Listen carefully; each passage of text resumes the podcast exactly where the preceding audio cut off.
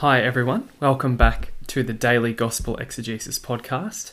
Thanks again for tuning in. Today, we've got a really interesting passage that you've all heard a number of times. And so, we'll start by reading the passage and then perhaps look at some features that you may not have considered um, about this text. So, we're looking at Matthew chapter 6, verses 7 to 15. Jesus said to his disciples, In your prayers, do not babble as the pagans do, for they think that by using many words they will make themselves heard. Do not be like them. Your Father knows what you need before you ask Him. So you should pray like this Our Father in heaven, may your name be held holy, your kingdom come, your will be done, on earth as in heaven. Give us today our daily bread, and forgive us our debts as we have forgiven those who are in debt to us. And do not put us to the test, but save us from the evil one. Yes, if you forgive others their failings, your heavenly Father will forgive you yours. But if you do not forgive others, your Father will not forgive your failings either. Okay, so that's our passage that we're going to take a look at today. And obviously, most of this passage is quite familiar because it's the Our Father prayer. So, where does this passage come from? Well, Matthew chapter 6 is right in the middle of the Sermon on the Mount. And the Sermon on the Mount is an extended sermon that Jesus gives. Basically, the whole point of it is to contrast false righteousness with true righteousness. And Jesus has just finished contrasting how the hypocrites pray which is to be seen by others. And he just told them how he wants his disciples to pray, which is in private, where only God can see them. So he's just said that, and now he's about to explain what he wants the content of the Christian's prayer to be. So he said you need to do it in private, not to show others how holy you are, and when you pray, you should say these things. So, verse 7 at the start here Jesus said to his disciples, now that's not in the original, it's in the lectionary to make things a bit clearer to us, but in the original, it just continues from where we were at before that. So, Jesus is not talking to his disciples per se here, he's talking to a large crowd, so everyone can hear what he's saying. He starts, In your prayers, do not babble, or other translations have it as heap up empty phrases, as the pagans do so this is the key thing. He doesn't just say, do not babble. He says, do not babble as the pagans do. So we need to think about, well, we need to know what the pagans did in their prayers. So a pagan is someone who worships a different god. And in this culture, the pagans were basically people who worshipped Roman gods in the Roman Empire. And the pagans had a habit of putting all sorts of magic phrases and formulas together in their prayers when they prayed to these Roman gods so they hoped that by saying these certain formulas and special prayers that their gods would hear them. They, their hope was that maybe the gods would hear them if they used the right words. Jesus goes on, for they think that by using their many words they will make themselves heard. So that's what we were just saying about the way pagans use their prayers. Now it's important to say up front, Jesus, because this is often used against sort of Catholic prayers that are pre prepared, Jesus here is not condemning use using rote prayers or even repeating prayers. He's not condemning either of those things. He is condemning the way the pagans go about prayer, though, which is, uh, well, let's go on and find out. In what sense is the pagan prayer wrong? Verse 8, Jesus says, Do not be like them. Your Father knows what you need before you ask Him. So, this is the key point. So, the pagan prayers they thought that by saying these long prayers, it increased the chances of the gods hearing them. Jesus here says that God knows what you need even before you say the prayer. So it's not like if you say certain words, then God will hear you. He says, Jesus says you don't want to approach prayer that way because God, being your Father, already knows what you need. So the key message to his disciples, just to reinforce it, is basically this don't pray long prayers with the intention of hoping that God will hear you by doing so. Rather, God, God knows what you need already. So instead, your prayers should be like this. And now he goes on to describe what, his, what their prayers should look like. So again, just to emphasize, what Jesus has just said does not rule out saying particular prayers with a certain intention, and Jesus is not ruling out praying repeatedly in order to make prayers more effective. So, that's actually a general principle of the Christian life. In other places in the Bible, it teaches that you should repeat prayers and that some prayers are more effective than others. So you can look at Psalm 136 and Daniel chapter 3, both cover repetitive prayers. So some prayers are more effective than others, that's certainly true. But Jesus is saying that Christians should never make their prayers long and wordy just because they think that by doing so it will make God more likely to hear. So if a Christian is praying that way, where they think that by saying certain things or by making long prayers, then that's what will make that's what will make God hear them, then that's wrong. Jesus is condemning that. That's the wrong attitude to God and to prayer. Now we're about to start the Our Father here. Uh, verse 9, Jesus says, So you should pray like this. So Jesus is about to give us the Our Father. So, in context, why does Jesus give them the Our Father? Well, he's giving them a short, simple prayer which expresses all of the basic needs of the Christian life, as we'll see. And that's in contrast to the wordy, long prayers that the pagans used. So, notice what's the context here. Jesus has just said here's the wrong way to pray, using long, wordy prayers like the pagans. Instead, your Christian prayers should look something like this.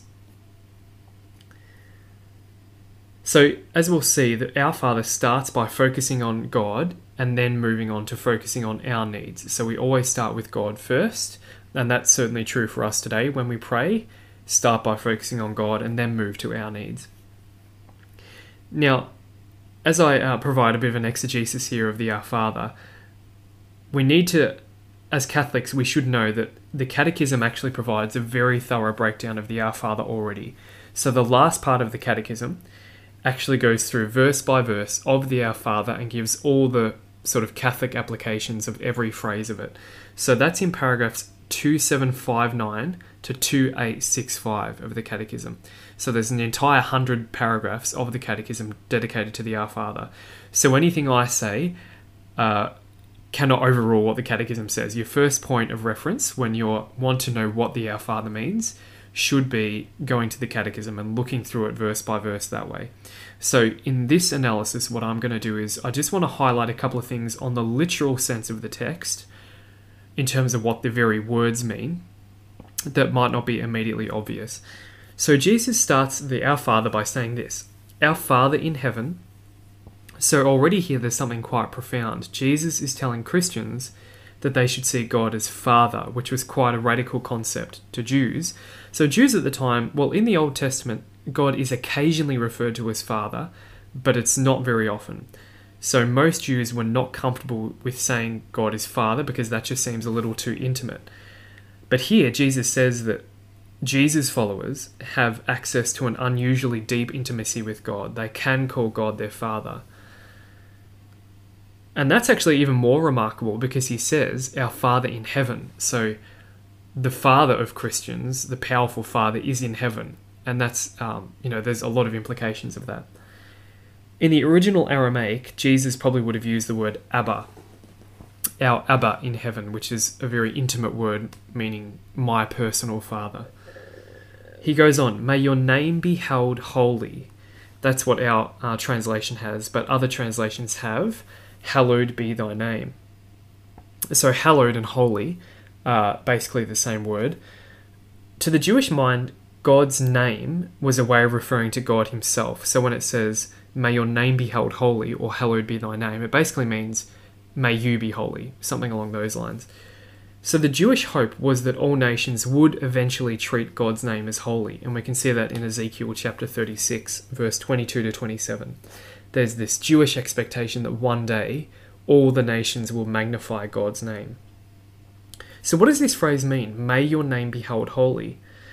It could mean one of two things. It could be seen as a hope, as in, may your name be treated as holy, because God's name is already holy, but maybe it's a hope that people will treat it that way. Or it could just be a straightforward declaration of truth, as in, your name is holy, hallowed is your name. So it depends on how we understand the word be there, hallowed be.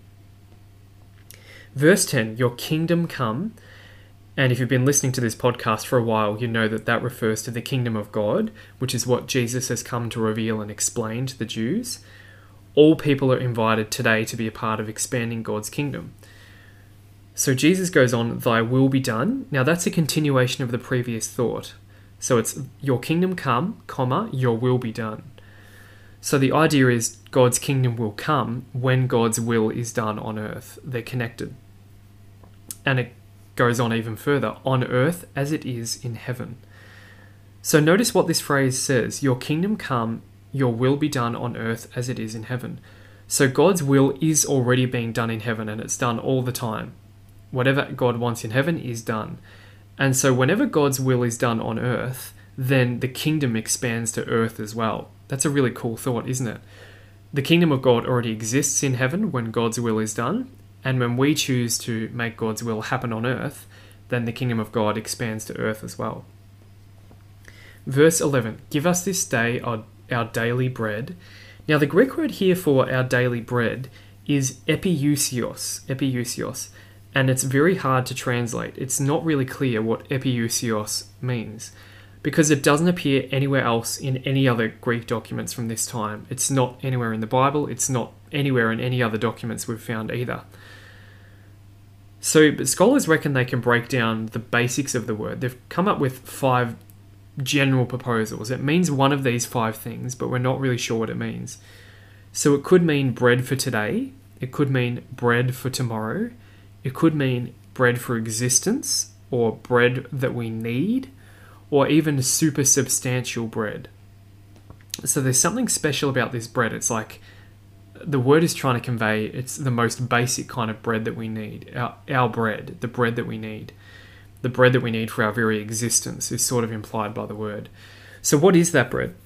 Could be one of two things. It's not really clear what jesus means here. It could refer to just physical bread as in part of the prayer here the christian is asking god to keep meeting their daily physical needs as god did for Israel in the wilderness, where he supplied them with just enough manna that they needed for every day. He didn't give them excess, it was just what they needed, and that's in Exodus chapter 16.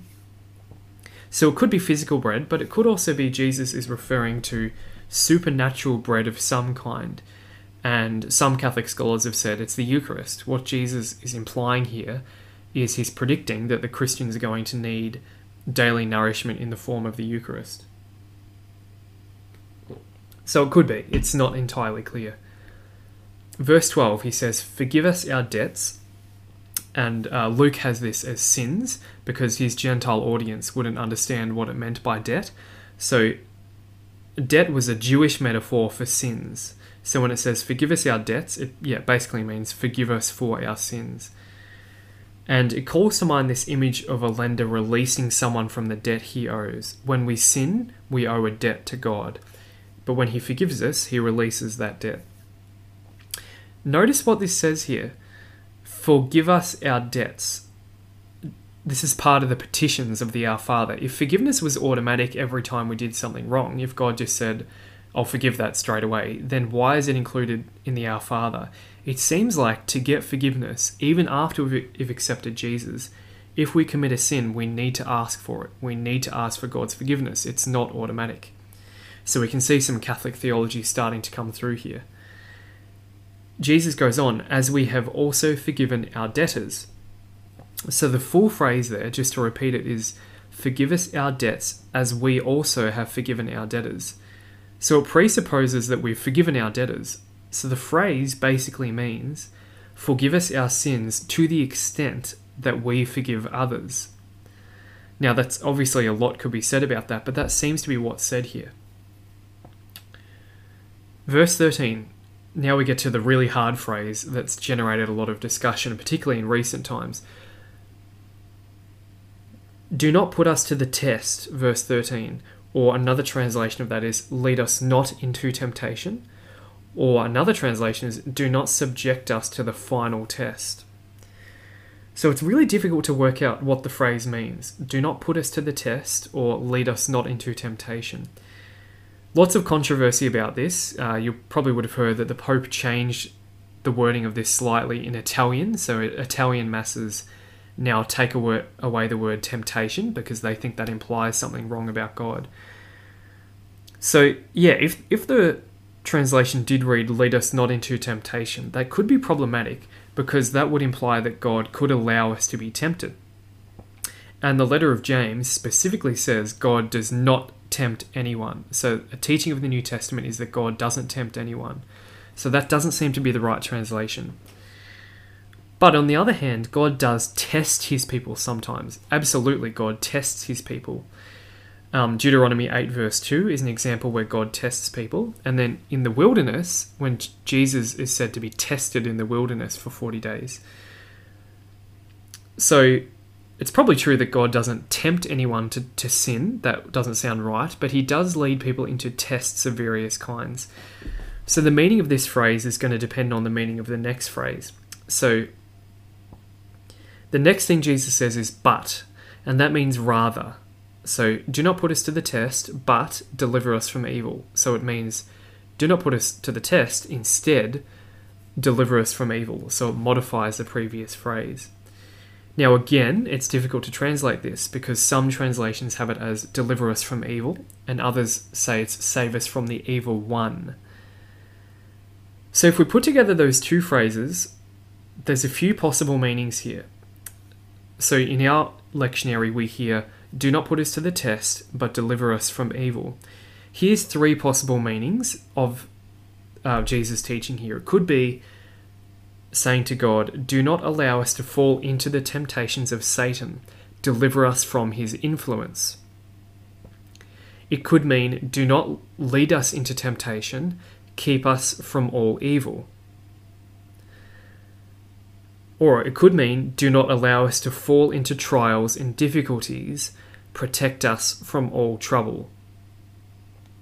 So it's going to depend on what that word evil means. Is it a general sense of evil, or is it evil as in the evil one? Because the meaning does change depending on that.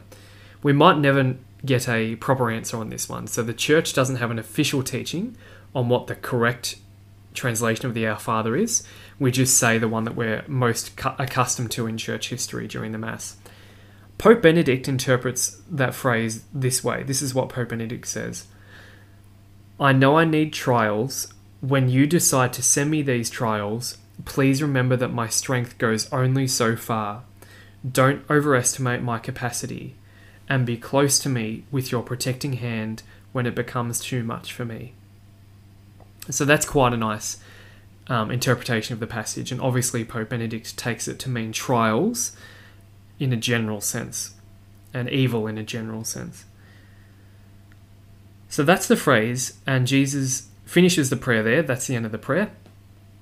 And now he addresses the crowd directly. So he's finished the Our Father, and now Jesus turns to the crowd and makes a further point. He says, Yes, if you forgive men their failings, your heavenly Father will forgive you. Notice forgiveness is conditional. If you forgive men their failings, your heavenly Father will forgive you. And then he goes on, If you do not forgive others, your Father will not forgive your failings either. We don't often hear this part of it, um, we don't like to talk about it, but Christians must keep this in mind. If we don't forgive others, then God will not forgive us either. So, how exactly that works on a heavenly or spiritual level is a bit of a mystery, but it does at least tell us that our actions in this life can gain merit before God. What we do matters in the eyes of God, and that He will look He will overlook our offenses if we strive to do the same to others. That's clearly what Jesus is teaching. Now, when Jesus says this, he's reiterating something he said earlier in the Our Father. Remember, earlier in the Our Father, he said, Forgive us our debts as we forgive those who, uh, as we have forgiven the debts of others. So it's the same teaching. So why has Jesus, at the end of the prayer, emphasized this particular part of the Our Father and not another part? Probably because maybe this is the part that the Jews struggled with at, at this time. Maybe some of the Jewish audience believed that God would forgive any sin automatically because they're Jews, because they're his chosen people. So Jesus is really stressing here God will not forgive you unless you forgive others. So that's uh, the exegesis of the Our Father. Where does the Catechism cover this? Well, the first thing I want to say is again, the entire last part of the Catechism paragraph 2759 to 2856 is an entire section on the Our Father, so that's the first spot to look. But it also appears in some other really clear places in the Catechism. So I'll read out some verses that are not within, sorry, some paragraphs from the Catechism that are from elsewhere. Paragraph 2608 in Jesus Teaches Us How to Pray says From the Sermon on the Mount onwards, Jesus insists on conversion of heart, reconciliation with one's brother before presenting an offering on the altar, love of enemies, and prayer for the persecutors, prayer to the Father in secret, not heaping up empty phrases, prayerful forgiveness from the depths of the heart, purity of heart, and seeking the kingdom before all else. This filial conversion is directed entirely to the Father. Paragraph 2668 in How We Can Pray to Jesus says the invocation of the holy name of Jesus is the simplest way of praying always. When the holy name is repeated often by a humbly attentive heart, the prayer is not lost by heaping up empty phrases, but holds fast to the word and brings forth fruit with patience. So notice there that the teaching of the Catechism is clearly that certain prayers, even if they're repetitive, do not count as heaping up empty phrases. Paragraph 443 has a brief discussion of the fact that we can call God our Father. And then in paragraph 2736 picks up a a similar theme. It says, Are we asking God for what is good for us? Our Father knows what we need before we ask Him but he awaits our petition because the dignity of his children lies in their freedom. We must pray then with his spirit of freedom to be able to truly know what he wants. Paragraph 268, which is in the discussion about the attributes of God, particularly his um, omnipotence, it says, Of all the divine attributes, only God's omnipotence is named in the Creed. To confess this power has great bearing on our lives.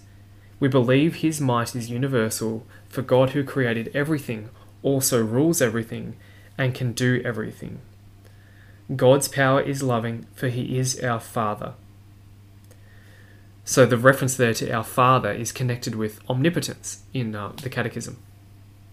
Paragraph 2632 is in the section about the prayer of petition. It says Christian petition is centered on the desire and search for the kingdom to come in keeping with the teaching of Christ. There is a hierarchy in these petitions. We pray first for the kingdom, then for what is necessary to welcome it and cooperate with its coming. By prayer, every baptized person works for the coming of the kingdom. And then lastly, paragraph 2659 has a discussion about the word today and it links it to our daily bread in the Our Father as well. So, all of those are really interesting um, paragraphs in the Catechism. There's a lot that could be said about the Our Father. We've just touched on um, some basics of what the text looks like. Thanks again for listening. If you think some people would benefit from hearing this exegesis of the Our Father, I'd love it if you could share it with them. And remember, you can send in your questions at any time, and the links for all of that are in the show notes. We'll see you again tomorrow.